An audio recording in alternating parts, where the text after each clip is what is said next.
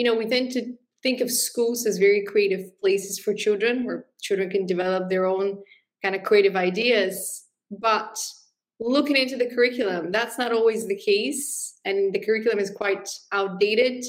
And then we look into university, and it's once again this idea of preparing the young minds to go into the workforce. It's not so much encouraging them to think about their own ideas and their best-selling books or their, you know, the paintings that they're going to show in galleries. And then the workforce naturally completely kind of blocks that creative expression. So, what have you seen in your experience um, in terms of your community, but even so around the world? Where is creativity in life? And is there a way to boost creativity?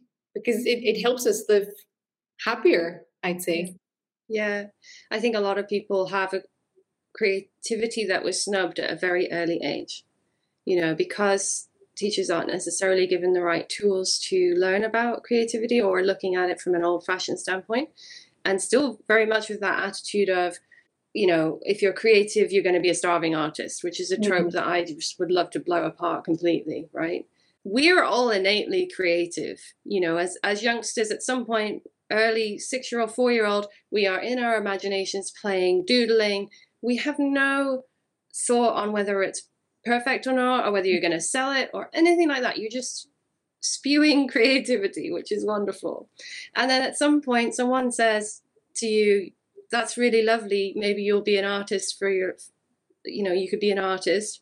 Or they say, Well, that's crap and you'll never make it as an artist because it's mm-hmm. really hard anyway and you'll be starving for the rest of your life and the, and so the person's put into a fearful state and and that happens very very young and, yeah. and it's happening today you know so i that's something i feel very passionate about and certainly in my experience meeting people i used to have an open studio they would have said in, inevitably they would say i can't even draw a stick man would, would be something that would mm-hmm. come out again and again and again and they would say someone told me, a teacher told me at a young age that I was crap.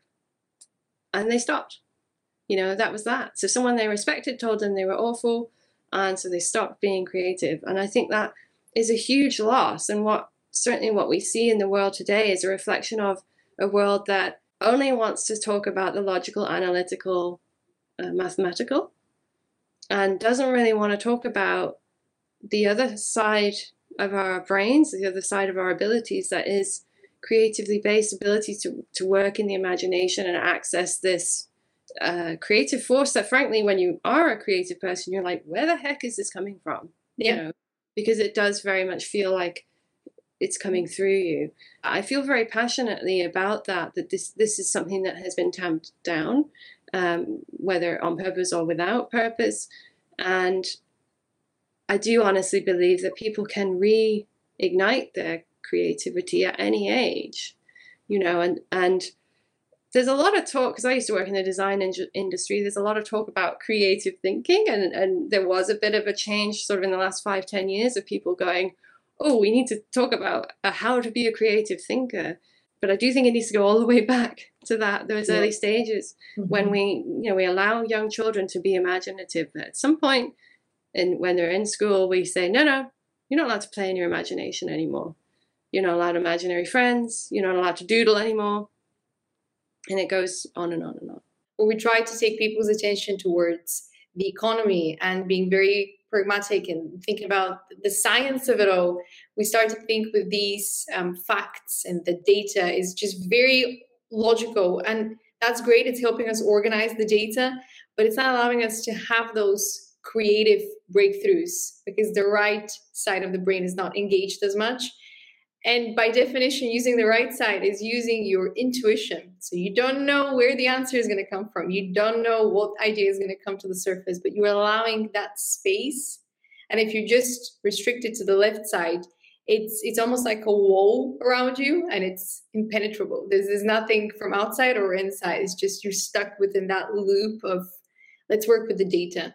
I am a lover of science. Uh, absolutely. I, I absolutely love getting into the nitty gritty of things and exploring things. But that curiosity goes, it's not just science, the curiosity is everything, right? And um, I think that has been a big part of where I've been heading and where where I am heading is that very I'm very open minded, perhaps even on the naive side of things, right? But I will consider any anything and and to, into my internal reckoning and, and judgment. I think there's I, I long for the day when um, science and mm-hmm. spirituality mm-hmm. start talking mm-hmm. to each other um, because there's some amazing stuff happening, you know, and if if if the scientists would open their minds a little bit to that to that intuition, which you can't quantify, you simply can't quantify it.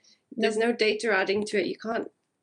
We don't have the technology to be sensitive enough necessarily to the things that are going on. So um, it's that softening of the attitude of, of right and wrong and what I know and, and this is the data and all this kind of stuff.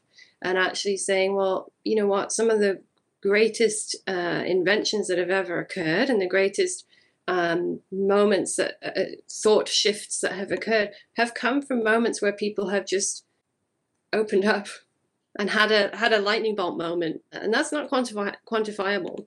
It's not quantifiable, no. And the people that change the world, the disruptors of the industries, they come up with the next big ideas because they're allowing more space for that creative side to to lead them to what they need to create and invent. And I recently did a video around the some of the most famous billionaires, and they all had one marker in their charts, uh, which was creativity. It mm. wasn't leadership. It wasn't the logical, it was creativity. And I think that plays a role in changing the world and actually making money from it. I know we, we care about money, we care about stability, that's natural. There's this notion that creativity doesn't lead to stability. And I think when we're stable enough within ourselves to allow ourselves to explore creativity, that's when the magic happens.